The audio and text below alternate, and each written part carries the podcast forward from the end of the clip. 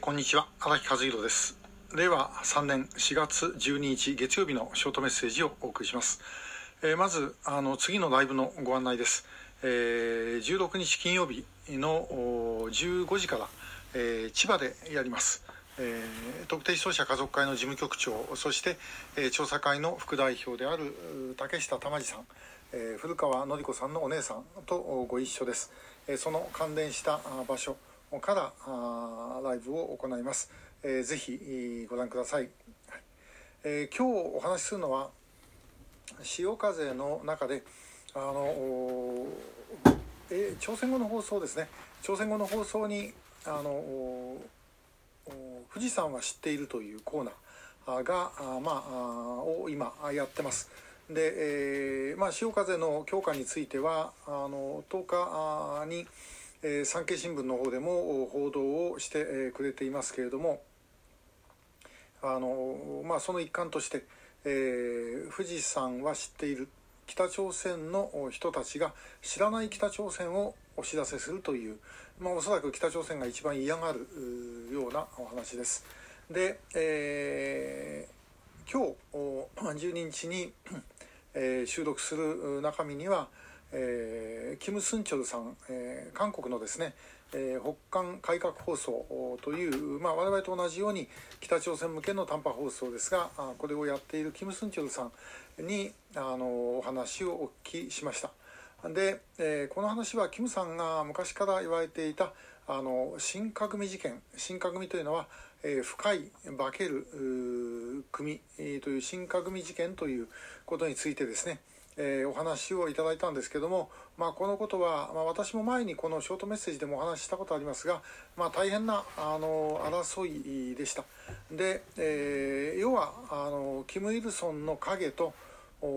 キム・ジョンイルが戦ったその結果だったと。でキム・イルソンの影をですね打ち消すために、まあ、やったものというふうに言ってもいいんではないかなとというお話を、まあ、あのしたんですけど、まあ、実際にその詳しい話をですね、えー、キムさんがしていただきました。あの朝鮮語ので北朝鮮向けの放送なんで、えー、日本の国内で聞いてる方は、まあ、ほとんどおられないと思いますけどで、えー、中身をですねまたあのちょっとここで、えー、そのままあの流すこともできないので、えー、すいませんけどもまあそういうことをやってるということでご了解ください。で、えー、実はその収録終わった後で、えー、キムさんと話をしていまして、えー、いや実はあのキム・イルソンの妻キム・ジョンスクこれは要はあのキム・ジョンイルの母親ってことになりますがこの人はですね実は自殺したんだという話が、まあ、キムさんから出てきましてちょっとびっくりした次第です。えー、キム・ジョンスクというのはあの1949年ですから昭和24年の11月にあの亡くなってるんですけども、まあ、病死という説と、まあ、中にはあのキム・イルソンに殺されたという説も、まあ、ありました。でただそのキム・スンチョルさんの話ではこれもともとの原因はですね、えキム・イルソンの浮気にあったと。で、えー、北あのソ連から北朝鮮にやってきてですねその後キム・イルソンはもうあのキーセン屋に入り浸ってたと、えー、キーセンチップという言い方しましたが、まあ、日本では芸者屋あっていうことになるんでしょうけども、まあ、芸者屋かあるいはまあ昔の言い方で言うと女郎屋っていうんですかね、えー、そういうようなあ、まあ、ところにあの入り浸っていたと。で、えー、それをですねあのまあキム・ジョンスクはもちろんいい思いはしない。で、えー、まあ、かなり激しく言い争う声が外まで聞こえていたということだそうです。で、えー、結局キム・ジョンスクは自殺をしてしまったということなんですね。でいずれにしてもやはりあのキム・イルソンが、まあ、あの非常にそういう浮気をしていたということは、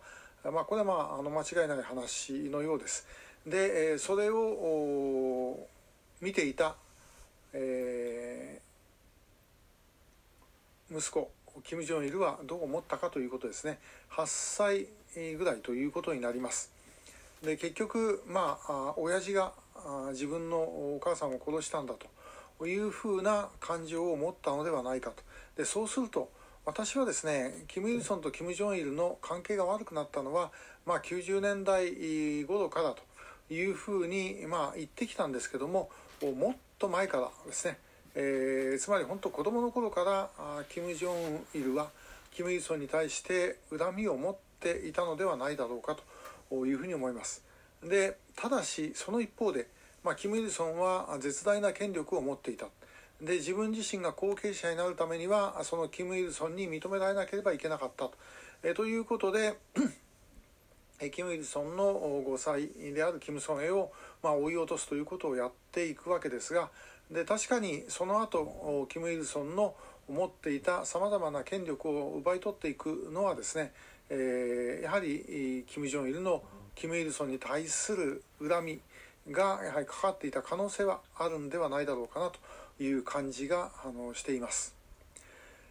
で、えー、それが最終的に1994年になってキム・イルソンの死その後3年間にわたってですね、えー、キム・ジョンイルは事実上、まあ、あの後,、えー、後継できないというような事態に至ったと、まあ、この時は本当に国の中はめちゃくちゃだったそうです。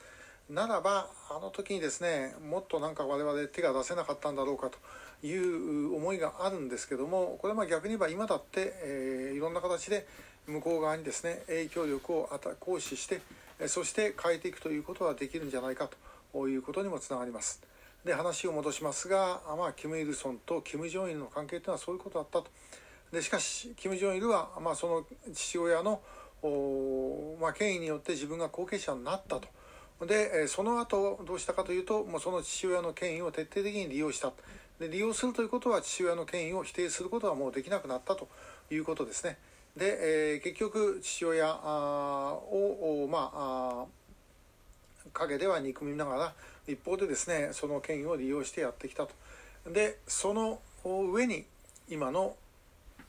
金正恩の権力があるということですえー、キム・イルソンからキム・ジョンイルそれからキム・ジョンウンと順調にこの3代のですね世襲が行われてそして、えー、現在の基盤が確固とした基盤をキム・ジョンウンが持っているっていうのは全くの幻想に過ぎませんそれぞれの父親と息子の間でさまざまな権力闘争がありあるいは憎しみがありそして恐怖がありということで現在のキム・ジョンウンの体制があるということをぜひとも覚えておいていただきたいと思います。だそういうふうに見るかどうかでですね日本からどういうアプローチをするかということは随分変わってきます。えー、決して盤石な体制ではないということをぜひご理解をいただきたい。えー、今日はキム・イルソンとキム・ジョンイルの関係について、えー、キム・ソンエのキム・ソンエではなくキム・ジョンスクのことをですね、えー、題材にお話をいたしました、えー、今日もありがとうございました。